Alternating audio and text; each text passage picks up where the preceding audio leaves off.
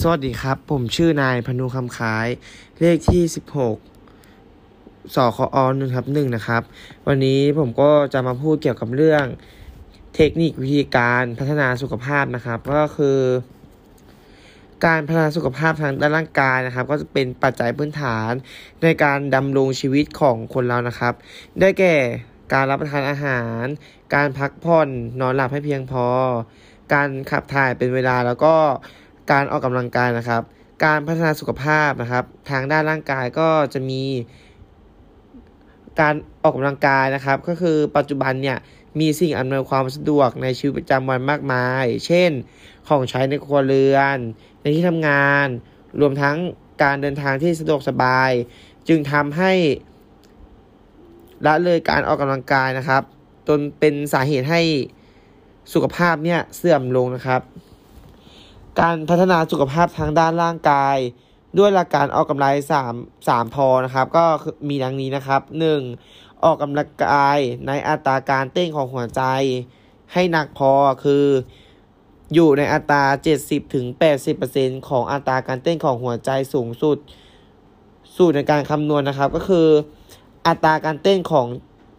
ชีพจร เป้าหมายนะครับ ลบด้วยอายุ ปีคูณด้วย 70ถึง80%แล้วก็หารด้วย 100 นะครับ 2. ออกกำลังกายให้ให้นานพอ โดยทั่วไปควรใช้เวลาอย่างน้อย 20ถึง30 นาที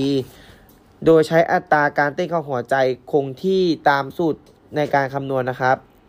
3. ออกกำลังกายให้บ่อยพอคือในเวลา 1 สัปดาห์ เราก็ควรที่จะออกกำลังกายอย่างน้อย 3 วัน และควรมีวันพักผ่อนอย่างน้อย 1 วัน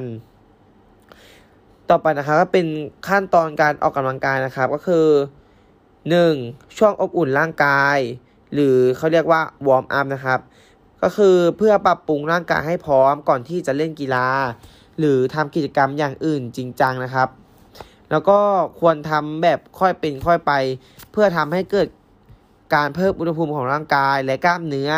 โดยมีการเคลื่อนไหวของร่างกายทุกส่วน และไม่มีการอ่อนล้าหรือเสียพลังงานมากเกินไป โดยทั่วไปจะใช้เวลาประมาณ 5-10 นาทีนะครับ 2. ช่วงยืดเหยียดกล้ามเนื้อนะครับ ก็คือก็จะเป็นการเตรียมสภาพทำงานของกระดูก ข้อต่อเอ็นผังผืดและและกล้ามเนื้อ โดยการเพิ่มมุมการเคลื่อนไหวของบริเวณข้อต่อนะครับ เพิ่มขีดความสามารถของร่างกาย ได้ความเร็ว และความคล่องแคล่วว่องไว ที่สำคัญคือ เป็นการฝึกการยืดเหยียดกล้ามเนื้อ เพื่อช่วยป้องกันการบาดเจ็บนะครับ 3. ช่วงออกกำลังกาย มีรูปแบบในการออกกำลังกายดังนี้ การออกกำลังกายแบบใช้ออกซิเจน เป็นการออกกำลังกายที่ใช้เวลาค่อนข้างนาน มีความต่อเนื่องสม่ำเสมอทำให้ร่างกายดึงเอาพลังงานสำรองในกล้ามเนื้อมาใช้ ไม่เพียงพอ ร่างกายจึงต้องหายใจเอาออกซิเจน ไปเผาผ่านในกระบวนการสร้างพลังงาน ยกตัวอย่างการออกกำลังกาย เช่น การวิ่งระยะไกล เดินเร็ว การปั่นจักรยาน การเต้นแอโรบิกแล้วก็อื่นๆนะครับ ต่อไปนะครับ การออกกำลังกายแบบไม่ใช้ออกซิเจนเป็นการออกกำลังกายช่วงเวลาสั้นๆ สลับกับการพัก ใช้เวลาประมาณ 0 ถึง 30 วินาที เช่น ยกน้ำหนัก วิ่งระยะสั้น ต่อไปนะครับจะเป็นช่วงคลายอุ่น เป็นช่วงที่ร่างกายค่อยๆปรับสภาพ คืนสู่สภาวะปกติ จึงเป็นการลดความหนักของกิจกรรมทำให้ร่างกายฟื้นตัวจากการเหน็ดเหนื่อยได้เร็วนะครับ แล้วก็ช่วยลดอาการเมื่อยล้า การบาดเจ็บของกล้ามเนื้อได้ดีนะครับ ต่อข้อต่อไปนะครับ ข้อ 5 ช่วงยืด เหยียดกล้ามเนื้อนะครับ เป็นการเตรียมร่างกายให้ปรับสภาพทำงานของกระดูกข้อต่อเอ็นพังผืดแล้วก็กล้ามเนื้อ ให้กลับไปเป็นปกติสำคัญที่สุดคือ การฝึกยืดเหยียดกล้ามเนื้อ เพื่อช่วยป้องกันการบาดเจ็บของกล้ามเนื้อ หลังจากการออกกำลังกายเสร็จแล้วนะครับ ต่อไปนะครับจะเป็นการทดสอบสมรรถภาพทางกาย เป็นการวัดระดับความสามารถของร่างกายหรือส่วนต่างๆ ของร่างกายที่ต้องการวัดเพื่อประเมินระดับความสามารถ ดีมาก น้อยเพียงใด โดยเฉพาะความแข็งแรงของกล้ามเนื้อ ความอดทนของกล้ามเนื้อ ความเร็วแล้วก็พลังกล้ามเนื้อ ความอ่อนตัว ความคล่องแคล่วว่องไว และความทนทานของระบบไหลเวียนโลหิตนะครับ การทดสอบสมรรถภาพทางกาย ด้วยแบบทดสอบสมรรถภาพทางกายมาตรฐานระหว่างประเทศ การทดสอบสมรรถภาพทางกายเพื่อให้ทราบระดับความสามารถของตนเอง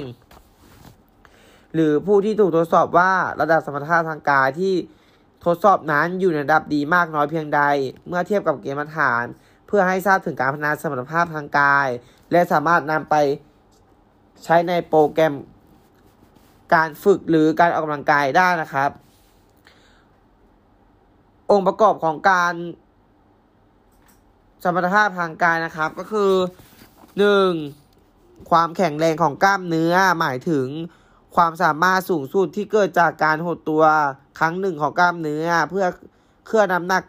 หรือต้านน้ำหนักเพียงครั้งเดียว โดยไม่จำกัดเวลา เช่น การดึงข้อ แรงบีบมือ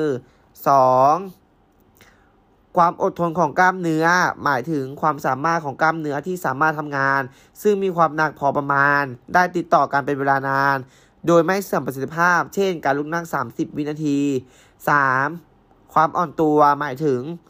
ความสามารถในการเคลื่อนไหว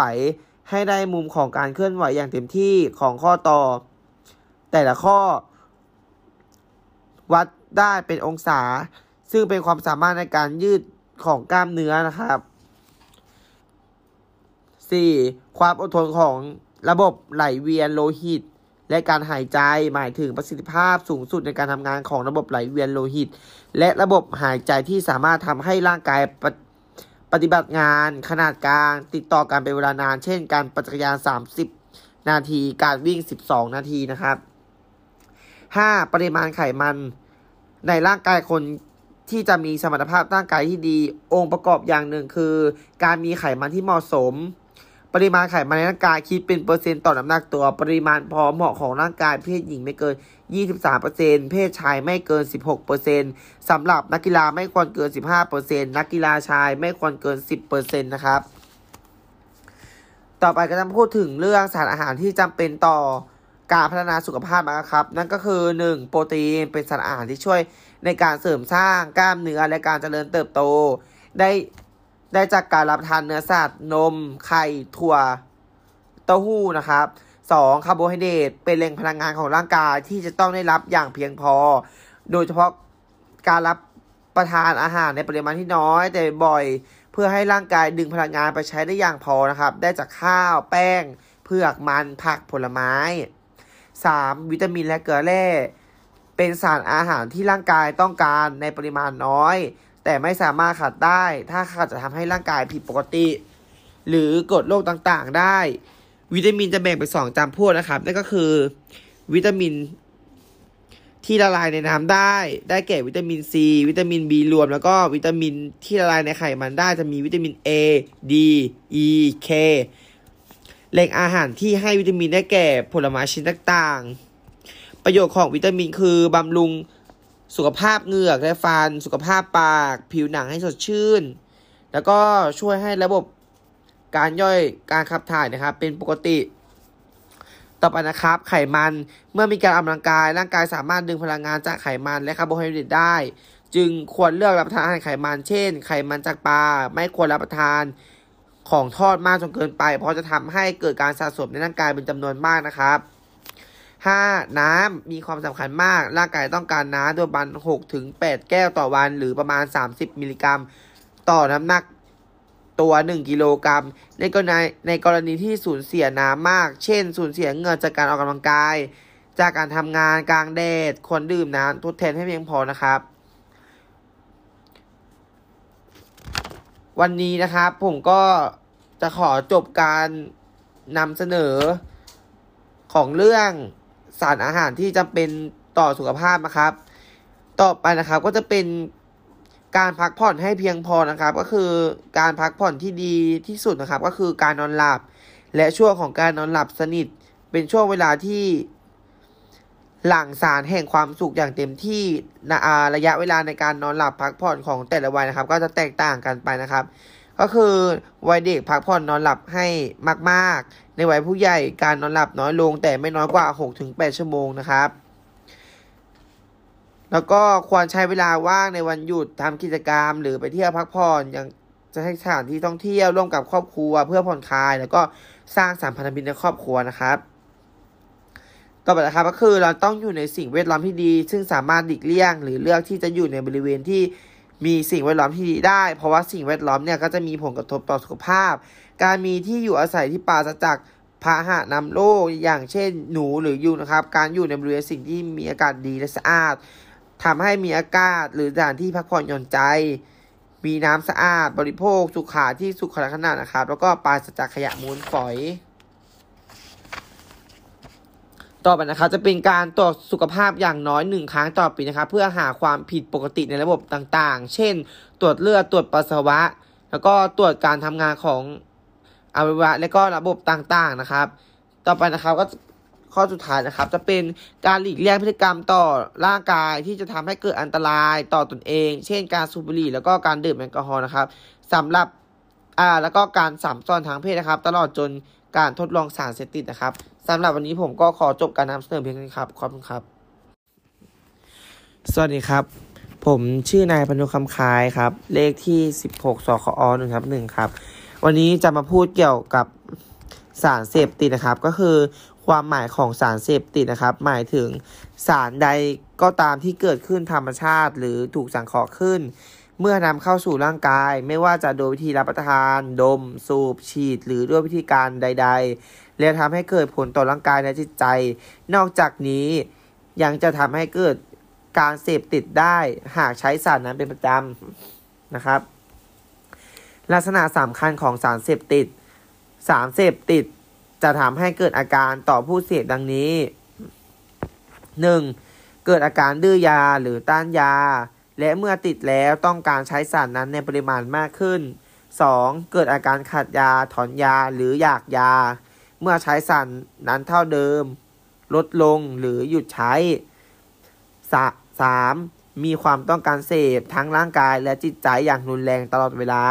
4. สุขภาพร่างกายทรุดโทรมลง เกิดโทษต่อตอนเอง ครอบครัวผู้อื่น ตลอดจนสังคมและประเทศชาติ ประเภทของสารเสพติดนะครับ สารเสพติดก็จะแบ่งได้หลายประเภทนะครับ ดังนี้ 1. แบ่งตามพระราชบัญญัติยาเสพติดให้โทษฉบับที่ 7 พศ 2562 นะครับ ก็คือแบ่งสารเสพติดให้โทษออกเป็น 5 ประเภท ดังนี้ ประเภทที่ 1 สารเสพติดให้โทษชนิดร้ายแรง เช่น เฮโรอีน แอมเฟตามีน เมทแอมเฟตามีน เอ็กตาซี และ OSD นะครับ ประเภทที่ 2 ยาเสพติดให้โทษทั่วไป เช่น มอร์ฟีน โคคาอีน โคเดอีน และฝิ่นยา นะครับ ประเภทที่ 3 ยาเสพติดให้โทษที่มีลักษณะเป็นตำรับยา และมียาเสพติดให้โทษประเภทที่ 2 ผสมอยู่ด้วยคือ ยารักษาโรคที่มียาเสพติดประเภทที่ 2 เป็นส่วนประกอบอยู่ในสูตร เช่น ยาแก้ไอ แล้วก็ยาแก้ท้องเสียนะครับ 4. สารเคมีที่ใช้ในการผลิตยาเสพติดให้โทษประเภทที่ 1 หรือประเภท ประเภท 2 เช่นอาเซติกแอนไฮไดและอาเซติกคลอไรด์ประเภทที่ 5 ยาเสพติดให้โทษที่มีได้เข้าอยู่ในประเภท 1 ถึงประเภท 4 เช่น กัญชา พืชกระท่อม ต่อไปนะครับก็จะเป็นการแบ่งตามวิธีการออกฤทธิ์ต่อระบบประสาทส่วนกลางนะครับ ก็จะแบ่งเป็น 4 ประเภทดังนี้ 1. ออกฤทธิ์กดประสาทนะครับ สารเสพติดประเภทนี้จะออกฤทธิ์กดประสาทสมอง ศูนย์ควบคุมการหายใจในสมอง และประสาทที่ควบคุมการทำงานของอวัยวะบางอย่างของร่างกาย สารเสพติดนี้ได้แก่ฝิ่นมอร์ฟีน เฮโรอีน และเซโคบาร์บิทอบิทาลนะครับ ซึ่งเรียกสารในกลุ่มนี้ว่าปีศาจแดงหรือเหล้าแห้ง ไดอาซีแพม ทินเนอร์ กาว 2. ออกฤทธิ์กระตุ้นประสาท จะออกฤทธิ์กระตุ้นประสาทสมองส่วนกลาง โดยตรง กระตุ้นการเต้นของหัวใจและอารมณ์ เช่นแอมแอมเฟตามีน หรือที่เรียกกันทั่วไปว่า ยาม้า ยาบ้า หรือ ยาขยัน แล้วก็จะเป็น อีเฟดีน โคเคนนะครับ 3. ออกฤทธิ์หล่อนประสาท จะออกฤทธิ์ต่อประสาทสมองทำให้มีการรับรู้ความรู้สึกผิดไป เกิดอาการประสาทหลอน หรือสิ่ง หรือแปลสิ่งเล้าผิด ได้แก่ LSD แก๊สโซลีน เปลือกกล้วย ยามละกอ เฟนไซค เฟนไซคิดีน DMT เห็ดขี้ควายนะครับ 4. ออกฤทธิ์ผสมประสานกัน คือออกฤทธิ์ทักกดประสาท กระตุ้นประสาท และหลอนประสาทได้แก่กันกัญชา ใบกระท่อม เมื่อใช้ได้น้อยจะกระตุ้นประสาท หากใช้มาก จะกดประสาท และถ้าใช้มากขึ้นอีก จะทำให้เกิดประสาทหลอนได้นะครับ ต่อไปนะครับ เราจะพูดถึงเรื่องสารเสพติดชนิดต่างๆ ที่มีการแพร่ระบาดในประเทศไทยนะครับ ก็คือ 1. ฝิ่นนะครับฝิ่นก็คือเป็นพืชลมลุก ปลูกกันทางภาคเหนือของประเทศ เนื้อฝิ่นที่ได้มาจากยางก็ที่กีจากผล มีสีน้ำตาลกลิ่นเหม็นเขียวรสขม เรียกว่าฝิ่นดิบ หากนำฝิ่นดิบมาต้มเคี่ยวจะได้ฝิ่นสุกฝิ่นมีรสในการ กดระบบประสาท ในอดีตทางการแพทย์ใช้เป็นยาระงับ การแก้ปวด แก้โรคท้องเดินและไอนะครับ ส่วนผู้เสพฝิ่นนะครับ จะมีอาการจิตใจเลื่อนลอย ซึมง่วงพูดจาวกไปวนมาอารมณ์ดี แล้วก็การตัดสินใจเชื่องช้านะครับ 2. มอร์ฟีน มอร์ฟีนเป็นสารอัลคาลอยด์ที่สกัดได้จากฝิ่นมีลักษณะเป็น ผงสีขาวนวล สีครีม สีเทา ไม่มีกลิ่น รสขม ละลายในน้ำ มีฤทธิ์ในการกดประสาท และสมองรุนแรงกว่าฝิ่นประมาณ 8-10 เท่า ลักษณะของมอร์ฟีน แตกต่างกัน เช่น อาจเป็นเม็ด เป็นผง เป็นแท่งสี่เหลี่ยม มีเครื่องหมาย 999 หรือโอเค เป็นสัญลักษณ์ และชนิดบรรจุ และชนิดน้ำบรรจุหลอด ผู้ที่เสพมอร์ฟีนในระยะแรกฤทธิ์มอร์ฟีนจะช่วย ลดความวิตกกังวลผ่อนคลายความเจ็บปวดต่างๆ ตามร่างกายนะครับ แล้วก็ทำให้มีอาการง่วงซึม 3. เฮโรอีน เฮโรอีนเป็นสารเสพติดที่ได้จากการสังเคราะห์ตามกรรมวิธีทางเคมีฤทธิ์ของเฮโรอีนรุนแรงกว่ามอร์ฟีนประมาณ 4-8 เท่า และรุนแรงกว่าฝิ่นประมาณ 30-80 เท่า ผู้เสพเฮโรอีนจะมีอาการมึนงง เซื่องซึมง่วงเคลิ้มหลับได้เป็นเวลานานไม่สนใจต่อสิ่งต่างรอบข้าง บางรายเกิดอาการคลื่นไส้อาเจียนตาลายสำหรับผู้ที่เสพจนติดร่างกายสุดโทมผอม ตัวซีดเหลืองขอบตาค้ำดวงตาเมื่อลอยน้ำหนักตัวลดอย่างรวดเร็ว แล้วก็สมองประสาทเสื่อม ความคิดสะสมนะครับ แล้วก็ความจำเสื่อมแล้วก็อ่อนเพลีย 4. ต่อไปก็เป็นโคเคนนะครับ โคเคนหรือโคตาอีนเป็นสารเสพติดธรรมชาติที่ได้จากการสังเคราะห์ ใบของต้นโคคา นิยมปลูกกันมากในประเทศแถบอเมริกาใต้และอเมริกากลาง เช่น ประเทศโบลิโบลิเวีย เปรู โคลัมเบีย เอกวาดอร์ แล้วก็อื่นๆนะครับ โคเคนบริสุทธิ์มีฤทธิ์ในการกระตุ้นประสาทส่วนกลาง เช่นเดียวกับแอมตาฟีแอมเฟตามีน แต่ทำให้เกิดอาการติดได้ง่ายกว่าพวกโคเคนหรือโคคาอีนะครับ นิยมเรียกกันในหมู่ผู้เสพว่า speedball นะครับ การเสพระยะแรกฤทธิ์ของโคเคนจะกระตุ้นประสาททำให้เกิดอาการไร้ความรู้สึกดูเหมือนคล้ายกับกำลังกำลังมากขึ้นแล้วก็กระปี้กระเป๋าไม่รู้สึกไม่รู้สึกเหนื่อย แต่เมื่อหมดฤทธิ์ยาก็จะรู้สึกอ่อนเพลีย แล้วก็เมื่อยล้าทันทีนะครับห้าก็จะเป็น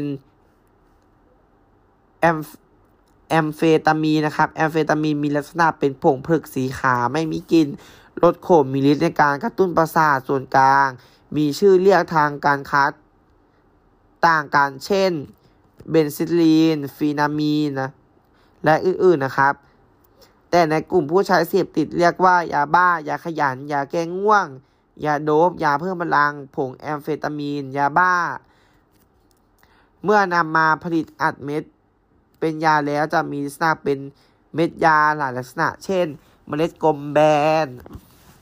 รูปเหลี่ยม รูปหัวใจ ฤทธิ์ของแอมเฟตามีน จะส่งผลกระทบต่อผู้เสพทำให้เกิดอาการทั้งทางกายแล้วก็จิตใจนะครับ ผู้เสพแอมเฟตามีนประมาณ 20-30 กรัมต่อวัน จะมีอาการเบื่ออาหาร พูดมาก ตื่นเต้นง่าย มือสั่นขึ้นไส้ ความดันโลหิตสูง หัวใจเต้นเร็วและแรง ไม่รู้สึกง่วง เหงื่อออกมาก กลิ่นตัวแรง ปากและจมูกแห้ง หน้ามัน ทำงานได้เกินกว่าปกติ แล้วก็รูม่านตาเบิกกว้างสูบบุหรี่จัดท้องเสีย มีอารมณ์หงุดหงิดฉุนเฉียดง่ายเนื่องจากแอมโฟเมนมีฤทธิ์ในการกระตุ้นประสาทส่วนกลาง และเป็นยาที่ถูกดูดซึมได้ง่าย การเสพจึงต้องเพิ่มปริมาณเสมอๆการเสพต่อกันนานทำให้เกิดอาการจิตเป็นโรคหวาดระแวงวิตกกังวลมีอาการประสาทหลอนแล้วก็บางรายเพ้อคุ้มคลั่งนะครับ 6. ก็จะเป็น อีเดอีเฟดีน อีเฟดีนเป็นผงละเอียดสีขาวเมื่อนำมาผลิตเป็นเม็ดยาจะจะมีหลายลักษณะ เช่น เป็นเมล็ดกลมแบน ชนิดน้ำบรรจุหลอด และชนิดแคปซูล มีฤทธิ์ในการกระตุ้นประสาทส่วนกลางนะครับ เช่นเดียวกับแอมเฟตามีน ข้อ 7 นะครับ LSD เป็นยาเสพติดที่มีฤทธิ์หลอนประสาทอย่างแรง มักเสพ โดยการรับประทานสูดดมเคี้ยวหรืออมมีหลายชนิดหลายรูปแบบนะครับ ได้แก่เมล็ดกลมแบน แคปซูล มีการนำ LSD ไปหยดที่กระดาษที่มีคุณสมบัติดูดซับ เรียกว่า blotter paper หรือแบ่งเป็นชิ้นสี่เหลี่ยมเล็กๆ คล้ายกับแสตมป์ นิยมเรียกกันในหมู่ผู้เสพแสตมป์เมาหรือกระดาษเมานะครับ ผู้เสพมีอาการรูม่านตาขยายอุณหภูมิร่างกายสูงเพื่อ เพิ่มความดันโลหิตและอัตราการเต้นของหัวใจเหงื่อออกเบื่ออาหาร นอนไม่หลับปากแห้งและมือสั่น ผู้ที่เสพในระยะแรกจะมีความสุขอารมณ์ดีรู้สึกคึกคัก แต่หลังจากนั้นเกิดอาการประสาทร้อนอย่างรุนแรง แล้วก็มีอาการหวาดกลัวนะครับจนกระทั่งทำร้ายตัวเอง9นะครับก็จะเป็นกระท่อมครับ กระท่อมเป็นพืชที่ยืนต้นมีขนาดกลางขนาดหนึ่งนะครับพกมากในทวีป เอเชียและประเทศอินเดีย ประเทศไทยมีลักษณะคล้ายกับใบกระดังงาหรือใบฝรั่ง มีดอกกลมโตเท่าผลฟุตซา มีเชื่อเรียกต่างๆ ครับ เช่น กระท่อมโคกระท่อกระทุ่มพาย การเสพจะเคี้ยวเป็นใบสดนะครับ หรือตักแห้งและบดหั่นเป็นผงหยาบนำไปผสมน้ำร้อนดื่มแทนชาจีนะครับ อาการผู้เสพกระท่อมนะครับ ก็จะร่างกายสุดโทรมมากเนื่องจากสุขภาพร่างกายทำงานเกินกำลัง ลักษณะที่ชัดเจนนะครับ ก็คือผิวหนังตามร่างกายแห้งเกรียมดำปากแห้ง แก้มเป็นจุดดำๆแล้วก็มีอาการนอนไม่หลับ ท้องผูกอุจจาระเป็นสีเขียวคล้ายมูลแพะนะครับสิบเห็ดขี้ควายเป็นเห็ดพิษที่มักเกิดอยู่ตามมูลขี้ควายแห้งนะครับ พบได้ทุกภาคของประเทศไทย มีชื่อเรียกกันในบรรดาต่างๆ ของนักท่องเที่ยว ลักษณะของเห็ดควายมีสีเหลืองซีด คล้ายสีฟางแห้ง บริเวณส่วนบนของหัวเห็ดนะครับ ที่มีรูปร่างคล้ายล่มจะมีสีน้ำตาล เข้มจนถึงดำบริเวณก้านตอนบนใกล้ตัวร่มนะครับ จะมีแผ่นเยื่อบางๆ สีขาวคล้ายวงแหวนแผ่อยู่รอบก้านนะครับ เห็ดขี้ควายพบได้ทั้งในสภาพเห็ดสดแล้วก็เห็ดตากแห้งนะครับ ผู้ที่เสพนะครับ จะทำให้ร่างกายได้รับสารพิษ เช่น ไซโลไซบีนและ ไซโลซีน ซึ่งเป็นสารพิษที่มีฤทธิ์หลอนประสาทนะครับต่อ11 นะครับ ก็จะเป็นสุราเอทิลแอลกอฮอล์เป็นองค์ประกอบของสุรานะครับไวน์เบียร์ซึ่งเป็นที่นิยมดื่มกันทั่วโลกนะครับ ก็คืออันตรายที่เกิดจากการดื่มสุราจะมีผลกระทบ ต่อระบบประสาทส่วนกลางนะครับ มากกว่าอวัยวะอื่น ๆ ของร่างกายนะครับ โดยจะลดการทำงานของสมองที่ซับซ้อนที่สุดรวมทั้งบริเวณอื่น ๆ นะครับ ของทำให้เกิดความสับสนเกี่ยวกับความคิดนะครับ 12 นะครับ บุหรี่เป็นสารพิษที่มีมากมายนะครับ แล้วก็ที่มีอยู่สารชนิดได้แก่นะครับ ที่สำคัญสารชนิดก็คือสารนิโคตินทาแล้วก็แกแก๊สคาร์บอนมอนอกไซด์นะครับ ต่อไปนะครับ ผมก็จะพูดถึงเรื่องผลกระทบที่เกิดจากสารเสพติดนะครับ ก็คือ หนึ่งส่งผลกระทบต่อตัวผู้ติดเอง สุขภาพทุดโทรมแล้วก็เกิดความทุกข์ทั้งกายและใจนะครับ 2. ทำให้เกิดอาชญากรรมต่างๆ เช่นปล้นชิงทรัพย์วิ่งราเพื่อหาเงินซื้อสารเสพติด 3. สร้างความเดือดร้อนให้พ่อแม่พี่น้อง และสังคมต้องสูญเสียทรัพย์สิน เสียเวลาทำมาหากิน 4. ประเทศชาติต้องสูญเสียแรงงาน และสูญเสียเงินงบงบประมาณในการปราบปรามแล้วก็ รักษาผู้ติดสารเสพติดนะครับสำหรับวันนี้ผมก็ขอจบการนำเสนอเพียงเท่านี้ครับ